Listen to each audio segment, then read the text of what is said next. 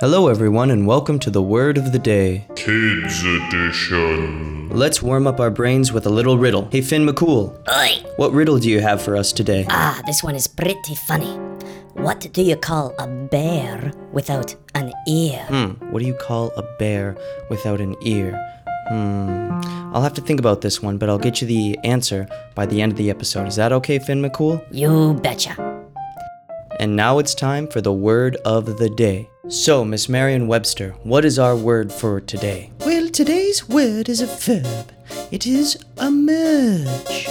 It is spelled E M E R G E, and it's when you move away or from something and come into view or to become known. So, it's kind of like when something is raised up out of the ground, it emerges out of the ground and you see it. Exactly. Do you want to use it in a sentence? Sure.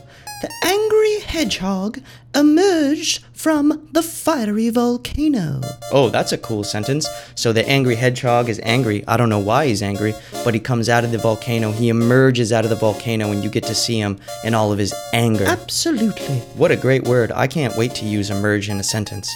Will you come back tomorrow with another word, Miss Marion Webster? Absolutely. And now it's time for the answer to our riddle of the day. So, Finn McCool, Oi. what was that riddle again? What do you call a bear without an ear? Oh, I know this one. It's a play on words because bear is spelled B E A R, and when you don't have an ear with the bear, you take away the ear, it is called a bee. Oh, that's alright. You're very, very, very smart. You just take away the ear and all you get is a B from B E A R. That is a crafty riddle, isn't it? It is indeed. Try to stump me again tomorrow, okay, with a new riddle, won't you? Oh, indeed I will.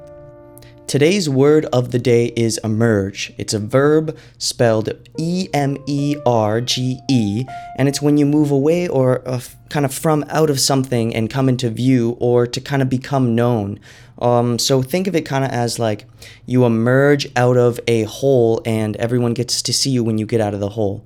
So think of this word a little bit, try to use it in a sentence, and hopefully you'll be able to get some brownie points from your teacher or your parents or even maybe your dog if he understands what you're saying. So I'll see you tomorrow with a new word. And remember, practice makes perfect.